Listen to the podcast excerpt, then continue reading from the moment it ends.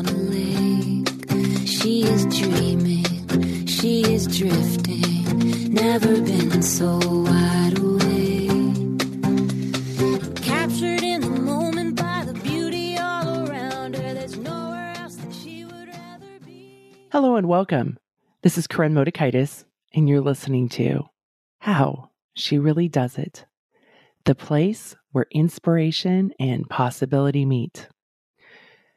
This is our final Yay Us celebration for 15 years of this podcast. And who better than to bring back my friend Pam Slim, who's been on the show several times and back in the early days. And I'm so excited because not only is she coming back, but we're talking about relationships and building sustainable and trustworthy relationships. And who better to do it with than Pam, who's an author, a community builder, a consultant, a business coach. in her latest book is coming out called The Widest Net. One of the things, and we'll dive into it in the show, is Pam is as authentic as you will hear her be, as you will see her if you ever get the chance to meet her out in the world. This is who she is. And I love her book because it's about building relationships. And in this world that we are living in, we all want connections and real connections and not transactional. So we're going to talk about relationship building and I'll circle back with you. Pam Slim, hello and welcome back. It is so good to be back. I'm so excited. Well, I'm excited because I can't wait for my audience to hear what you have to share with us. And not only are we going to talk about relationship building, but like you live what you give, right? Like what you're teaching, what you're coaching on, and you being here. I mean, I think your first year on the show was in 2009 or so. Like you've been on the show. We're in the 15th year of the show. And it's the, the synchronicity of you coming back at this time. We're going to talk about your book and talk about relationship building. And I get to do it in the month of our 15th year anniversary. So thank you. I love that. And can I just say it's so trippy because this year I turned 55. I've been in business for 25 years, so I celebrated my 25 year anniversary. And we have our five year anniversary of opening up our Main Street Learning Lab here. So the fact that you have a 15, a denomination of five, feels very cosmic. And I'm like, I'm in exactly the right place where I'm meant to be. Yay! Yay! Okay, so I want to talk about relationship building and who better to do that with than with you. And as I was thinking about you this morning for this interview, the thing I've always appreciated about you is you get the seat at the cool kids table, right? Like, you know, a lot of the, we, we would call A-listers and stuff. yes. And you never forget where, like, your people, right? Or mm-hmm. even just reaching back out to me and saying, Hey, Koren, you know, can we do an interview together? Right. Like, I so appreciate that because you and I have seen in, in our industry of how people, as they get more success, they leave behind that those that they started out with. So, one is like, my heart is so open for you because of that. And then also, like, what you're doing with your learning center. Can you just give our listeners information about that? Because I think that is so critical with who you are and your values. Well, it, it's interesting because I, especially the older that I get, I just start to notice things about myself in terms of where my heart is and who my people are and what I'd like to do. And I, I've very firmly determined I'd love to be just in the world and connecting with everybody where they are. I don't like exclusive VIP situations. I don't like to dress up and be in a big fancy ball gown situation where I'm at an event. I am interested in interesting people. And so it is sometimes where there are really interesting people who happen to have lots of visibility are those folks that I might hang out with that is helpful for people who are interested in, you know, the same work that I am.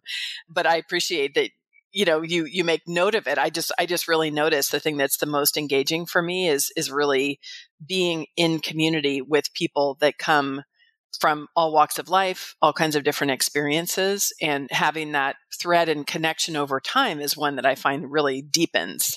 So that kind of mission is one that's very alive where we are here at the K'é Main Street Learning Lab. K'é is a Navajo word that my husband, as we as we opened this space and we were thinking about it, the physical building has a specific meaning. K'é is a Navajo word. Diné word is the language that means system of kinship. And it's a very sacred word within my husband's culture. When Navajos first meet each other, they'll introduce themselves by their four clans, two maternal and two paternal clans. And when they figure out specifically how it is that they are connected, that feeling of connection is what is K'é. So, you know, I always think about it in really deeply understanding this absolutely tens of thousands of years roots of where the clans, you know, come together. And then also knowing moving forward how it is that you can walk with this person through life. And so you might know that this person is my grandfather by clan or this is my auntie.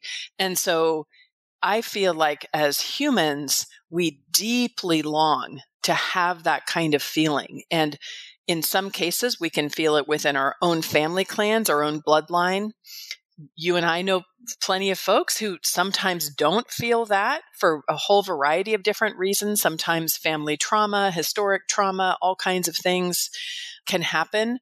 And I think that's often why people are looking for places in which they can feel deeply seen and heard, in which we can really look for places to engage that feeling is really central to things that we're doing here because we're we're literally right in the middle of Main Street. And really the main purpose kind of the origin of the story is in recognizing that there was so low visibility of Native American entrepreneurs and leaders even though we knew there were many thousands of them in the state of Arizona with 22 federally recognized tribes. You rarely saw people featured on stages, you know, talking about business topics. You didn't really see people working on projects, consulting projects, for example. And here in downtown Mesa, we're undergoing a massive transformation with $1.2 billion worth of investment that's coming downtown the next couple of years. We have buildings going up. We have ASU building a building, housing, all kinds of investment. And we really wanted to make sure that for Indigenous, but also Black, Latinx, Asian, other folks who might be historically marginalized, that they had a space a home base, a connection, a presence on Main Street. And then we also want to make sure through those connections that they were able to access opportunities for opening businesses, for, you know, having events that reflect the community in which we live. So it really is a, it's a great joy and a great gift to have this place where we get to just meet all kinds of different people and really learn from folks about what are they looking for? How can we really support each other to grow in business? Again, I, I just love that of how you're taking these skill sets that you've had and you've been all over the country, right?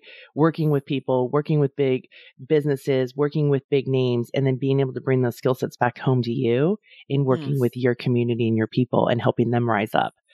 And I have, I have this t-shirt on and I actually wore it for you today because it says empowered women empower women, right?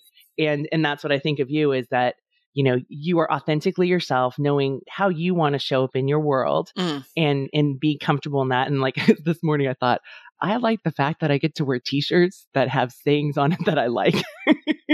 when i go to work that's important to me it is, and and it, it's not always the case where where you're doing work where you have to be places where everybody not might not agree with you. Yeah, it's part of really mm-hmm. making very deliberate choices about where and how you show up. And I think you know, it's interesting for me after spending 10 years primarily before we opened the brick and mortar space of really doing community building online, which is amazing. I mean, I still mm-hmm. find it a absolute miracle. Mm-hmm. I will meet clients. I'm coaching clients all over the world. Some find me through SEO, right? They might be Googling a certain term and they mm-hmm. arrive at my website and they hire me. To this day, I consider that to be magic. And it's so meaningful to know that I work with people all over the world virtually. Like it's, it's real. They're real mm-hmm. connections mm-hmm. and connections we have in social media. I will tell you, there is such a deep joy at also doing work in our local you know space. I was just walking downtown with my daughter last night. I had it was a typical downtown mesa day where i did like internet linkedin live with Dorie Clark and then i went over to the cafe across the street where i'm faculty for the mesa arts center leadership program and then somehow randomly i was like chosen to do this improv show where i had to go on stage at our local community comedy theater and improv place and you know tell stories that they then built you know improv comedies around. Kind of just a typical day right? Here here in downtown Mesa. But it was so fun because I was walking down the street strolling with my daughter who's 14 and it was so neat because she was like, Mom, you know, it's so cool. I love being in a place, first of all, where I'm just really noticing things grow here in Mesa. And there's like the shops are looking good and things are really cool. And she said, It's also really fun being places where people know you. And she goes, And then they know me because they know me through you. And I said, Yeah, you know, I've really always tried to maintain a discernment and I don't like to show my kids in a position of vulnerability, of fear. Uh, you know, ask them about posting. I'm really thoughtful about the stories that we share. But both my kids happen to be more introvert identified. And so I said, you know, I hope that's okay. I said, a lot of people really do know you because of the stories I've shared. But she goes, I don't mind that. Like, I know you're sharing it in a good way. It mm-hmm. kind of feels good that people know who I am, you know, like walking down the street. So, you know, that's a very different kind of experience where this is our home, this is the place in which she goes every day, and she can see how we're all contributing to making it a better place to be. I love that integration. And, and some people like to have work very separate, right? They they totally. might have liked your previous life of where you traveled a lot, right? Where you were it was a very separate thing. So I know and what we're saying here is it's not about doing it Pam's way or my way. It's figure out what's what are the ingredients for you. Exactly right. That's so important that each person is going to have a very specific discerning way in which they they live their life. I think it really depends on who your family is, what your relationships are, right? We're really talk about a lot of things within my family. And also, it's never a static thing. And so, at different phases of our own lives, and for us as individual people, you know, our kids, my husband, and then for my husband and for me, at different stages of our life, we can be drawn to do different kinds of work.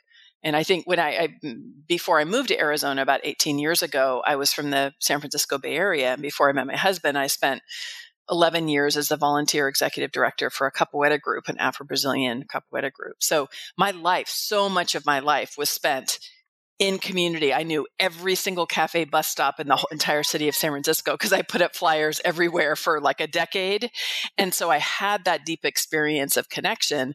And I think after that, for, you know, myriad of reasons, when I sort of left that world, I, for a long time, I was just not at all ready to be involved in a local level. I think because mm-hmm. I had much poorer boundaries earlier in my life mm-hmm. about just the amount of energy that I put into it.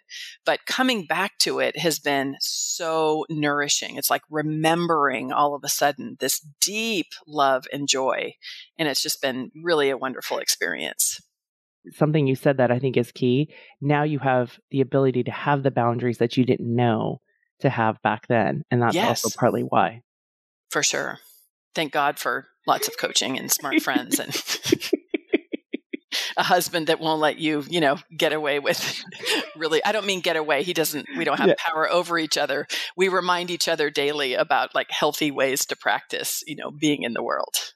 Well, and that's exactly it. It's a practice, right? Because it boundaries. What happens is that we tend to take over responsibility for something, or can, we can justify like, oh, but this is really important, so I need to sacrifice this or that, and then all of a sudden we we've gone down the slippery path of where we're so busy taking care of the organization or the people that we are deliberately chose to raise and to be a part of and to be in relationship with, right? Our families. It's so true. And just a very specific application of that when we think about it in the context of building relationships, but also being really deliberate in mission in the work that we've done here at the Learning Lab by day. We always say probably the easiest way to describe it is by day, it's my office. So my husband's mm-hmm. office, he's a traditional healer, is really the work he's doing at this phase of his life. And I'm a business coach. So during the day, you know, it's our office space. We do have some other organizations that might use meeting space when we're here, but generally in the evenings and the weekends is where it is available for community partners. We have what we call the key guardians, people that are from the community, almost all folks of color, who run programs for their own communities, each of whom have their own key. And really the model we have here is people really are that guardian of the space. They take care of it, but I'm not having to hover like arrive here at six in the morning for an early morning podcast or client call and then stay all the way till 10 at night. That would be completely untenable. And it's a very specific dynamic if I'm also hanging around, especially in my identity as a white woman, where sometimes we have very deliberate experiences where it might be a native only group, you know, that's meeting for a specific reason around safety and identity. And I'm hanging around, sort of like looking at my watch, trying to lock up. So it's just interesting to me how decisions that you can make about having a healthy boundary can also very positively impact having really healthy relationships with folks when you are doing things in community because some people are like gosh you must be just constantly working or just you know doing so busy with all these programs and i'm like they are running their programs. Our key guardians they they do their thing and they add you know beautiful energy and spice into the space. But i am not always there.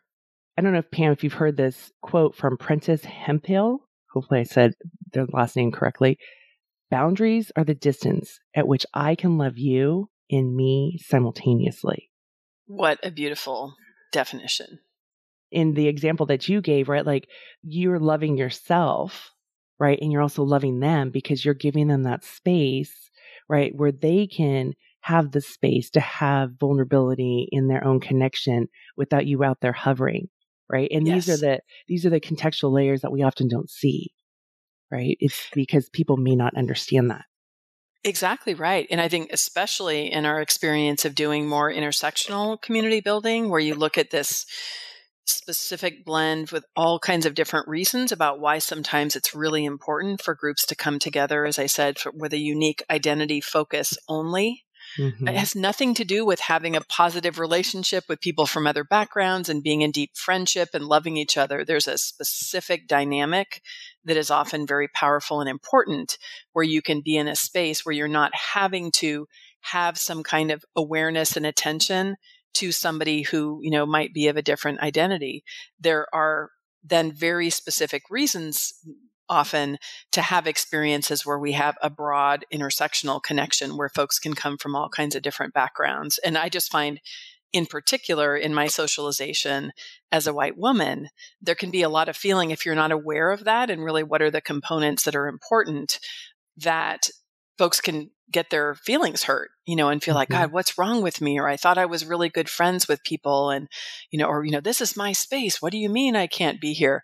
But it, is really important to know. It is just about creating the very best container in order for people mm. to do the mm. work required on their own terms in ways that feel free and safe and liberatory. And so, you know, it's really good learning. I feel like many times and just, you know, deep diving a little bit into, you know, inclusive practices that come from my own background can have that worry of like, oh my gosh, the deeper I go in and doing that work, you know, I'm going to be, con- you know, judged or criticized or it's going to be harder. I actually find the opposite. Like the more that I know, the more I can just lean into listening and figuring out what is a practice. I screw up every day, but I like, I can learn like, oh, I just did this earlier today. I was on a call and I used the, you know, ableist language. I was like, that's so crazy. And I just stopped myself. I said, I just use, you know, non inclusive language, really sorry about that.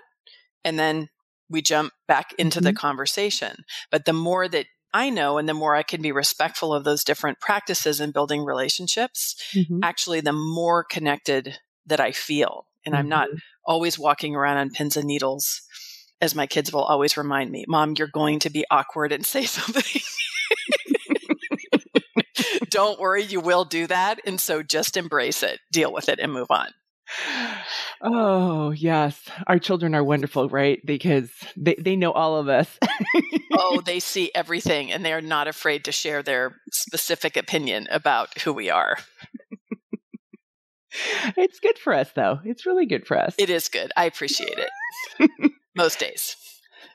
So let's talk about because you know the idea of this building that was a great you know example. Oh, I want do want to go back to your office space because an example of an inappropriate boundary would sound like is if you allowed people to meet at your office during the daytime, right? Where then you would have to be quiet or couldn't carry on, or they would have to be quiet, right? Because that's not what the space was for during the daylight hours. Is it's for your office and your husband's office it's probably the easiest way we begin to understand it. And there's a whole story that I tell in the book of really what was a very powerful series of years of exploration where people immediately, as soon as we opened this space, were looking for us to define specifically what we were. Are you an incubator space? Are you a, you know, do you have specific programs for entrepreneurs? And I just kept saying, nope, nope, we're not that. Nope, we're not that. And they're like, well, what are you? And I was like, I don't know we're right now just need to be connecting with a community and figure out what it is that people need and listen to what they need and mm-hmm. try lots of different things and then we will figure out what the space wants to be and what we want to be. It's a gift of freedom. We we fund the space totally on our own. We've done that primarily for for 5 years. We don't charge anything for folks who are using it by just by design to just keep things really simple part of that experience was I think finally when I began to recognize it, because people, I, I, found myself apologizing and falling over myself for not always being open during the daylight business hours because I was coaching. And mm-hmm. all of a mm-hmm. sudden I was like, why am I apologizing for working and making money? Because the main things we do are in the evenings and the weekends. That's when people need and want to use the mm-hmm. space. So I'm not going to apologize it. That was an easy way to determine like by mm-hmm. day we're this and the evenings and the weekends were that. As we get into now more nuance of working with partners and our work is just deepening in really beautiful ways of, of very, very proactively working with a lot of community partners to support inclusive economic development downtown there are some cases where we can have that discernment with each other. So, like next week, my partners that are from Rail, which is a nonprofit organization that does amazing inclusive neighborhood economic development work, they said, you know, can we use the space from 11 to 1:30? And I said, okay, I have a podcast interview from 11 to 12. So are you going to be loud? And they're like, no, we can just be quiet. We just will do kind of a working session. And so that's an example of a nuance there where it's not that I never want anybody in the space if I'm coaching people and I have earphones on, I, I have a little kind of cubicle ironically having written escape from cubicle nation i have a little little protector i can put around me so sound doesn't travel and they can be in that space. So we we work it out where i have these longer term relationships with organizations. But just in general for the public it can be so much easier to understand that like oh okay this is a space where stuff happens for in the evenings and the weekends for community stuff and it's just so funny because it took us probably four years in order to come up with that simple answer. So I appreciate that honesty and candidness because I think so often we think of like, oh, we should, if we're going to do good work, we're going to immediately know what the right answer is for us, right? Or we're going to really have this plan. And here you were willing to be uncertain, right? There's that vulnerability of not knowing and going, we're going to figure this out and giving yourself that space of four years because most people want that quick fix, that quick transformation, that quick answer. Don't you find that? I find that very much. And, and I find there's a really specific connection because most of the work we do is around inclusive community building and equity work that that is a very white folk focused kind of business perspective that it's it's more transactional. It doesn't really make sense in many cases to some of my colleagues and people that I might notice that come in where they're like, "Well, what do you mean you're just like investing time and money when you don't really know what this is?" And I can I you know, I can know on my side as a longtime community builder, you don't begin to build true trusting relationships, especially for people that have been historically marginalized and have huge traumatic experiences, right? In my case, with like me as a white woman. There are many cases in which there have been places where people have not feel welcome. You know, they've been kind of used as a token, you know, within a program. So I might open up this space and have a program and invite everybody in, take a bunch of pictures, feature everybody on my website or in the shiny brochure. But then over time, not really be actually centering their experience or it's all for show, right? It's a way I can show that I'm a quote inclusive community builder, but it's really like on paper only. And actually, the work it takes to be building relationships with folks takes a long time. It takes experience. It takes, you know, having for us that hands off approach where, you know, we say, here's the key. You utilize the space in the way that feels free and useful to you.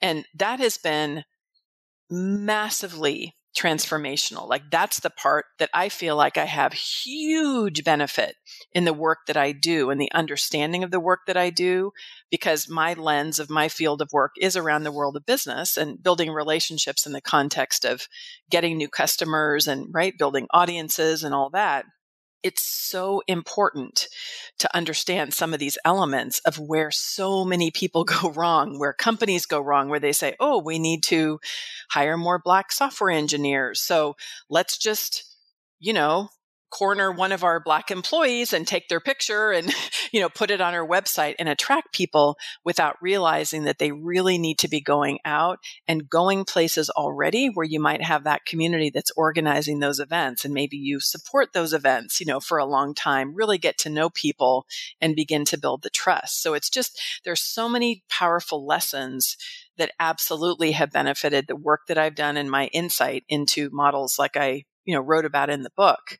and that's been a really beautiful blessing. And it, I think part of it's also just the joy of getting older, where I think maybe earlier in my life, I would have been more impacted of thinking, God, maybe I'm not really that cool, zippy startup person. I should have like a venture fund and create some, you know, zippy sounding incubator program. And everything in my being as we have this space up and running was like, nope, that is not the right approach at all. The approach is just to meet people, greet them very warmly, which is a really important part of how we roll around here. As soon as anybody walks in the door, we want to greet them fully, introduce ourselves, you know, tell them about the space, sit down and really hear about who they are. And these kinds of elements just have led to such beautiful transformations. And, you know, a few things lately that I'm just so proud to have played a, a very small part of. I, I really want to underline that. It's not just being humble, but it's just there's a specific kind of role that we played in some cases of having a space that, that could be holding space for people to work on things before they grow into their next phase. But just during the week, interestingly, around Indigenous Peoples Day, there was a, a few groups. One were uh, some Indigenous consultants that did their podcast out of here called Response, all about kind of res life and, and revitalizing the indigenous perspective is the phrase they use in their consulting company. This is for Melody Lewis. And Melody, her partner Turquoise Devereaux, were the ones that did that podcast along with another partner whose name I forget right now. Sorry about that. But now Melody and Unique Yazzie, who's a Navajo creative, they just opened the very first space that's 100% native owned and led. That's an art tech space in right in the middle of Roosevelt Row in downtown Phoenix. And they opened their space, you know, and it was, you know, Melody was saying like during that time we were incubating ideas and, you know, we got inspired by part of what we saw here. And it was like part of what helped shape that vision for opening their own space. The same week, Jared Yazzie, who runs OXDX Clothing, which is a Navajo owned fashion brand, they opened their brick and mortar store in Tempe, Arizona. And I've d- did a lot of work with them, you know, over the years. So it's just, I always want to underline it's not like it was because of me specifically, but it's really looking at this model of what is it like to have a free you figure it out and you define what you need kind of a space that does provide that context of like this is a space to dream this is a space to design that holding place is a very important part of what allows people then to go off and have their own spaces. So i'm just so excited by that and to me it's a signal that like something is really working with this model this when you were talking i think about your other book the body of work right? Like this is your body of work. It's all the work that you've done throughout your career coming together right? And it goes back to like and i don't even like it because it sounds so cheesy as i say this but as you're talking about your ingredients of who you are but it's your personal brand right? And one of the things that I think about for you is, you know, anywhere I go, and when, if Pam Slim's name comes up, it's about community building, relationships, right? You are an excellent business coach. You really understand business and you also have that human touch. So it's not just about the, the how to make the money, but it's about what are we building? And, and I think it's like all those ingredients of why you're able to have a career for 25 years, like the sustainability. I think so too. My, my friend Colleen Wainwright, she said, I like her definition of personal brand. She said it's just you amplified. Mm, mm-hmm. Which is you know, yes, we know we use these terms, which there we've all seen a very manufactured type of personal brand where I'm like, what, how do I want to position myself? Mm-hmm. It's really different than looking at the core ingredients of who you are and just really being clear about communicating in such a way in which people can see it. You know, for sure, this book in particular, all three now I see really in a trilogy, essentially. I didn't mm-hmm. even realize till I wrote them. But, you know, Escape help people get out of corporate just to financially sustainable place as a starting place. Body of work is that refinement of what it is that you're actually building in what I call a love letter to creation. Just, you know, that our work is really the thing that we're getting out in the world. And when you know what that is, you need to have an audience for it. But the way to build that connection and audience to me, it comes from my my life's work. My degree in college was community building, and it was actually looking at uh, using non formal education as a mm. tool of social and economic change. Oh. Like exactly what I'm doing right now. when the hell does that happen, right? For our college degree? Never. But apparently it does now for me. So, with the relationship, like I've been at events with you where, you know, there's always a line of people that want to come and see you, right? And I have also been in events with people, and you've probably seen this too, where as soon as a person reaches a certain status, they want to be in those VIP circles. They don't want to be kind of on that ground floor. And mm-hmm. you're always so generous and kind. And, and kind may not be that you spend hours with them because you're not going to have that capacity at an event. Mm-hmm. But, you know, you have that point of connection with people. And, and again, this goes back to what I said earlier. This isn't, you know, you know how to do relationships. And I think like in this book, The Widest Net is so valuable because we've gotten into so much transaction in business. It's how much money yeah. do you make? What is your funnel? What's your conversion? It's all numbers, numbers, numbers, mm-hmm. forgetting about the people. I totally agree. I think transactional culture is really harmful where we're only looking to a relationship based on what we can get from the other person and not really looking at how are we in relationship with each other to work together to be solving a particular problem.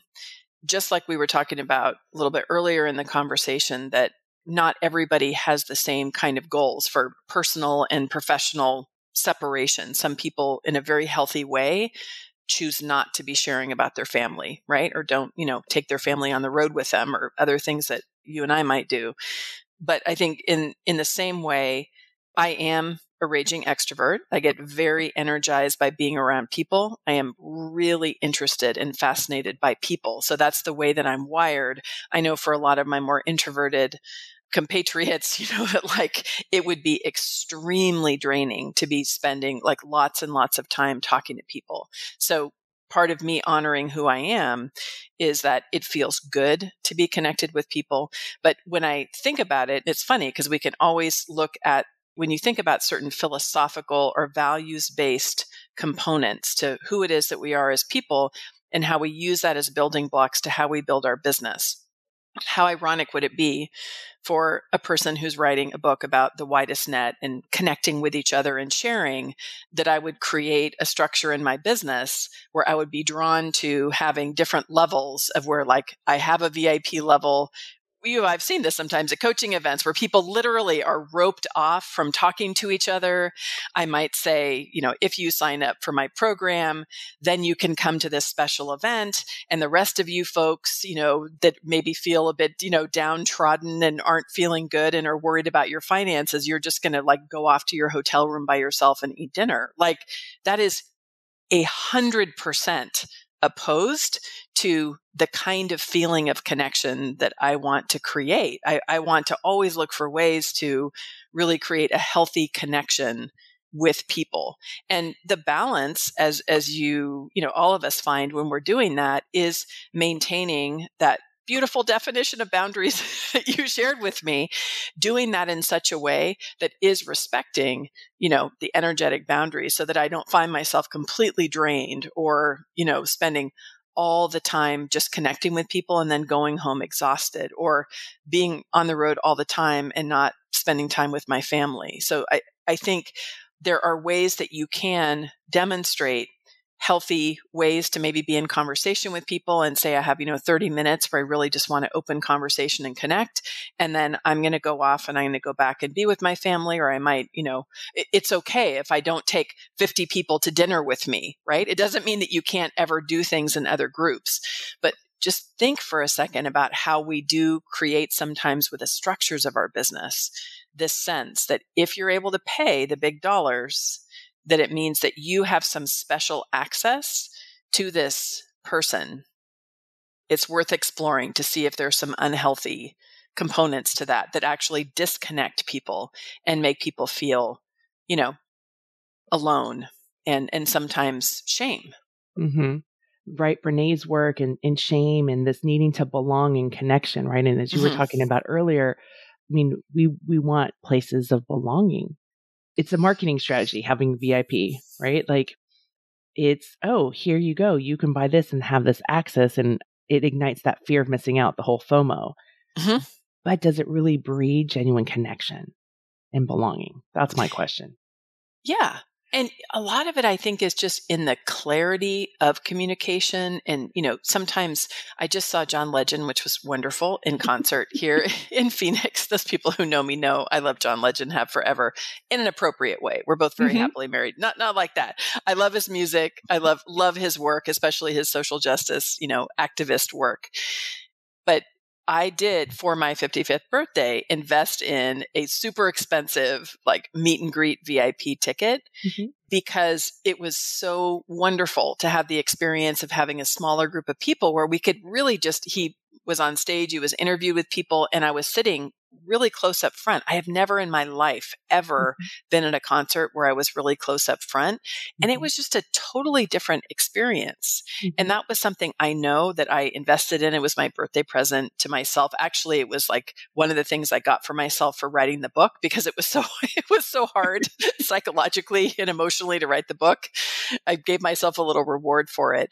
But where it's not done in a way of, you know, if he had showed up on stage and only sang to those those of us in the front three rows that were VIP and ignored everybody else in the stadium, that would have really sucked. But when he came, it we were all connected, feeling this kind of unified thing. And so it's not always that a particular structure is wrong. I think a lot about it is how are we using psychological manipulation, like mm. intentionally to make people feel like, oh, I'm not cool if I don't belong to that group, or there's some missing ingredient that's the secret mm-hmm. to me mm-hmm. having a successful business if I don't go to that dinner or something. That's just, that's just not true. Mm-hmm. It's just not mm-hmm. true. I'm so glad that you went. And I thought about this when I was, you were talking about John Legend in your book. And I thought, that is so vulnerable, right? Because I've known for years how love John Legend, and you've clearly defined, right? And you have this this idea of you're going to interweave him in in talks and writings. You're going to just keep interweaving him, and you're like eight ninety nine, and when you get to a thousand, maybe the stars will cross, right? And you'll meet him in person. And I noticed like this voice in my head going, "Oh, that's really vulnerable to tell people what I want or what I like, or that I hope this dream comes true, right? It's mm. a and it's a dream like your life is going to be just fine if you never meet him but it would be yes. a really cool thing to meet him like you really respect his body of work the stuff that he does his music right? How cool is that? And when we're kids we have those kinds of dreams. Yes. Right? But then as we grow up we become socialized and we don't put ourselves out there. But here you are putting it out there in the book, in the podcast, right in your talks. People know that's part of your personal brand. You and John Legend. When I saw when I saw your post on social media, I was like, of course she did that, and I was so excited for you because I knew how important that was for you, right? Like, and important in a fun way. It wasn't like yes. a worthy way, but it was something that was delightful, and especially as you talk about going through the painstake of writing this book. It's so true. And it's it's just funny because, you know, through the years that really has been something that I've noticed has been a fun shift because it's just sort of a comedy of errors in which I've been so close sometimes of actually meeting him. We both spoke at an event and I knew the event planner. She was his security detail. And so she said, we, we were set to have a meeting. We had a meeting time and place. And I had just written Body of Work. He was actually the lead story in one of the chapters in Body of Work.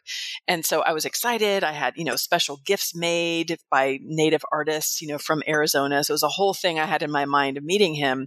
It turned out his schedule changed. And so I didn't meet him, but, you know, I gave my book. She promised she would get it in his hands, but I never knew, right? There was like another time I was coming, flying back from Nashville speaking and I sat next to this woman and we were chatting. She was a makeup artist and we were having a great conversation. She's like, yeah, you know, I said, so who's your audience? Like, who do you do makeup for? And she's like, well, generally, you know, musicians. And I was like, you didn't do it for John Legend, did you? And she was like, Oh my God, I just did his makeup last week. Do you want to see pictures? And she took out her phone. It's like this comedy of errors. If it was some kind of movie, right, it would be like all of these near misses. And this time in the VIP, I was able to take a picture. We were with that like clear boundary in between us where I did get a picture. So I like, I looked at him. We were face to face, but with a COVID safe, clear boundary between us. But I couldn't bring the book. I brought the book again with a note to him, but I couldn't hand it. And the whole way now, what's so fun to me is like, first of all, he probably thinks I'm a really weird creeper. So sorry, John, if you're listening to this podcast interview, but it's just so fun. Like it's more stacking the odds in that favor. And what was so neat about it too, this time in particular, is I noticed, and this is actually relevant for thinking about community and, you know, audience. One of the things I really found that draws me to his work, I do love his music, but I love the way he stands up as a musician and is very active in the community around specific issues around education, around the school to prison pipeline, around, you know, a lot of very specific social issues, Black Lives Matter, but when I was in the audience, I was looking around and I was like, it's a totally diverse audience. There were people from different ages. They were so fun to hang out with. The kind of music that he was sharing was really a lot about love and connection.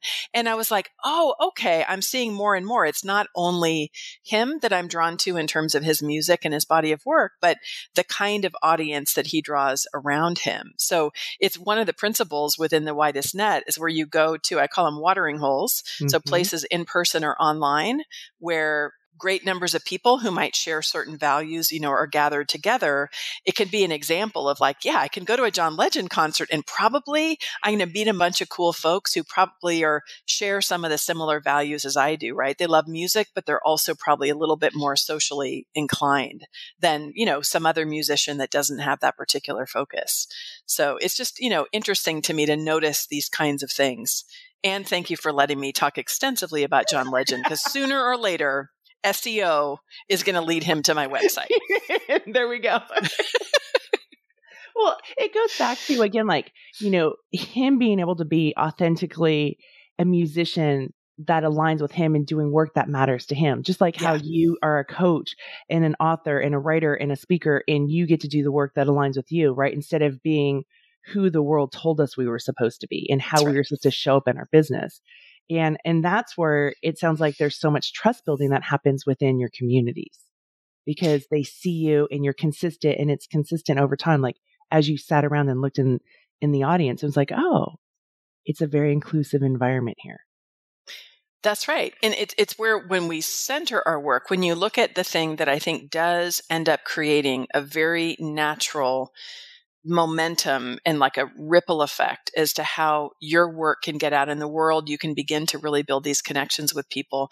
I just was having a conversation this week with Dorie Clark, uh, who mm-hmm. wrote a great book called The Long Game feels like my favorite cousin book to the widest net.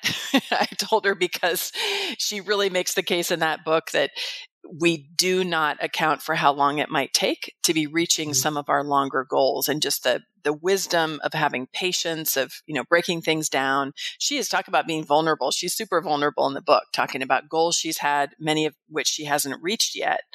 But in that kind of connection and really talking about you know what it takes to build relationships we tend to think about our profile, getting known in our business is about just people really looking to us as being the expert.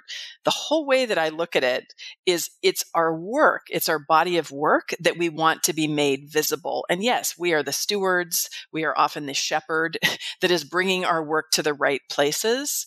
Would you and I love to be on Brene Brown's podcast? Probably, right? I know you've had Brene on your show, right?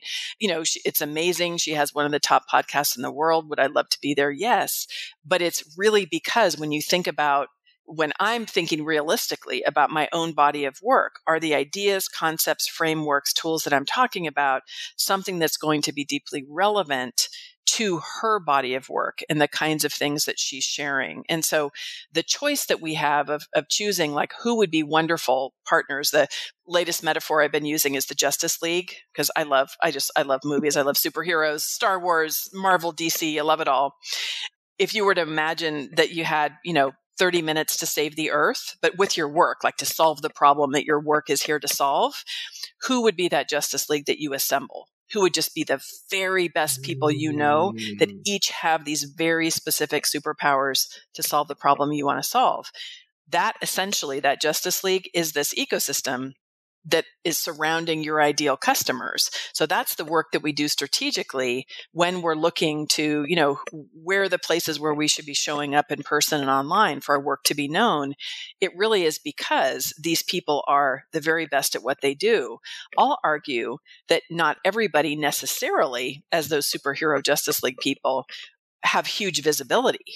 There could be mm-hmm. somebody who's completely unknown and is not famous, but has very specific, unique powers. And when you put the focus on the work itself, what does your body of work do in the world? How is it contributing something specific and helpful? Then it can take a lot of that ego thing of like, why doesn't John want to see me? Or like, why does somebody else get to meet John and not me? Or, you know, whatever it is. Why did that author get on Brene's podcast and not mine? It, it's the wrong focus. It's not about who we are as individuals. It's about us making the case for why our body of work is something that's essential to one of those ecosystem partners. So you brought up something that's really important. And as we close here, I want to circle back to it because I think it's really important because yes, Brene's been on the show, but in her podcast, right, is is huge. It's it's totally taken off as a rocket ship. And so many people can say, but I'm not going to be famous. I'm not, you know, or I, I don't have a podcast or I haven't written books. So how can I really make a difference? And I want to address that because we have listeners here who are making a difference, who could be that rocket fuel, right, in their own communities. And I want them to know that they matter too and what they're doing is important. So what's your message to them?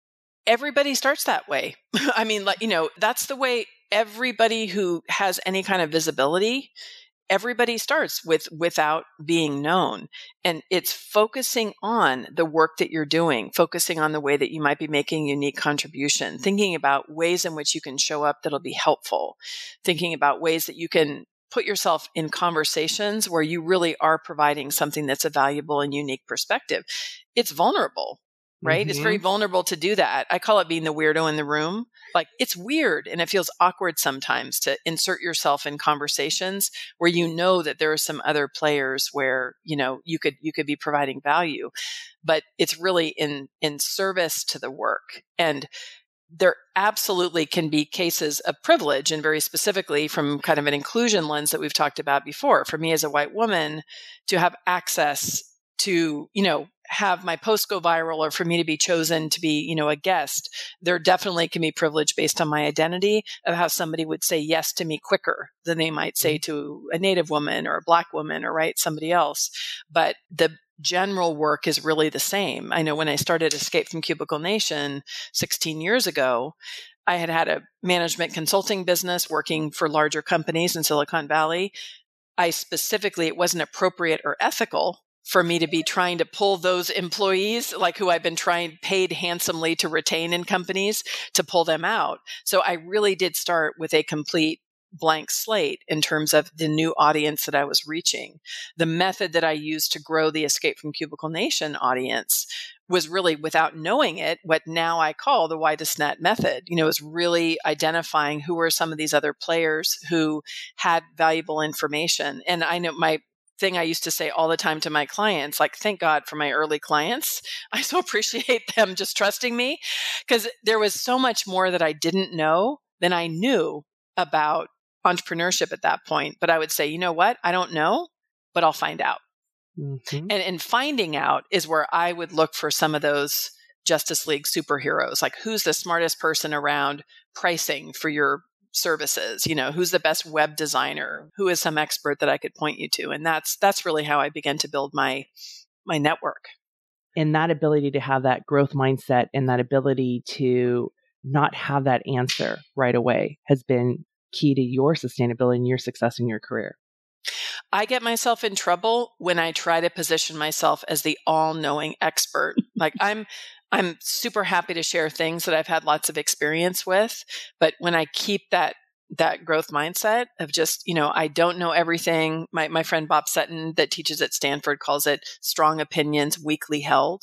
So if ah. I'm having, you know, right, like this really strong opinion, but somebody's like, well, hey, did you think about that? I'm like, oh my God, you're right. I really need to revise my thinking. That keeps me in a, in a position of really feeling free. Freedom and justice, freedom, justice, and love are my top three values. So as long as I'm spinning around those areas in general, I'm, I'm, I'm a pretty happy person. Pam, thank you so much for coming. I'm so excited for my listeners to read The Widest Net. It's fantastic. It's so authentically you and there's good practical steps in there as well. And I love this idea that get out of the transaction and build the relationships without attachment. And you even talk about sometimes things don't come out the way you would like them to. Very frequently. And that's part of why we have a sense of humor and how part of how we just have to be like, well, that did not work, you know, or wow, I thought that person was this way and apparently not. But just letting it go, you know, really having each day a fresh day so mm. I'm so happy to be able to share it with you. I appreciate you so much and just appreciate getting to reach new listeners. I know in these last 15 years, I'm sure you've really grown your audience in a substantial way. So it's really great to meet folks that way. Well, thank you, Pam. So I love that, you know, she gave you guys real life examples of the body of work that she has created over her 25 years as an entrepreneur and then how that was actually incorporated back in college and also you know from her early days of her career so my invitation for you is to take these insights these nuggets and then apply it into your own life. One of the things that i want to state is you may be sitting there going well that's great you know pam koren you guys are talking about brene but can i really be an impact person? And you may never want to get famous. You may never want to be on a podcast or write a book or anything, but you may be that person that builds that community that is that connective tissue. And my invitation to you is to remember the work that you're doing does matter. You may be that connecting piece and that helps move a mission, a process. And my invitation is to continue to own that and to not in the terms of being you know, where it's fulfilling your ego. But I love how Pam said, you know, we're the shepherds of our work and it's not about us, but it's about what's the work that we can put out into the world to help solve.